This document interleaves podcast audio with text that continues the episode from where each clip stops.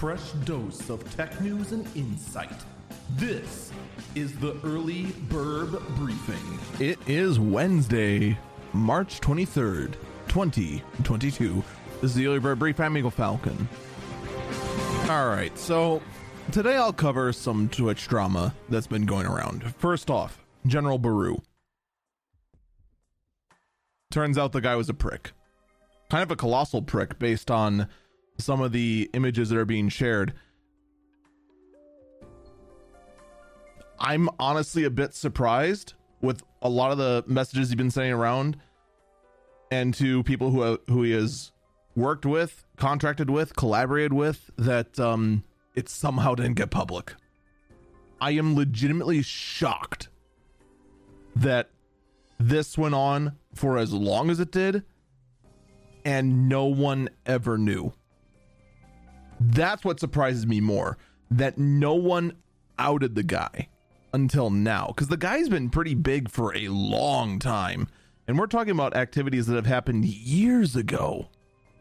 It is really surprising. It really really is that only now this is coming out.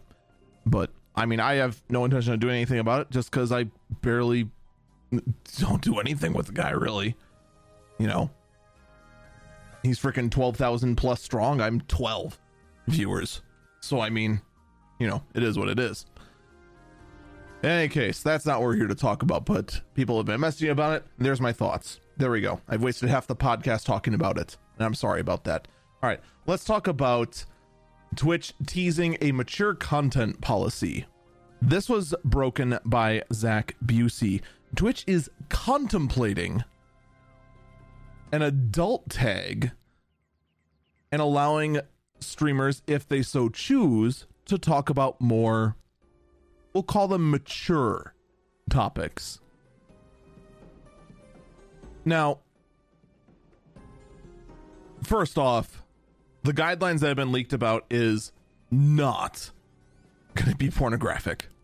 You can't show anything pornographic. Let's just get that right right out of the way.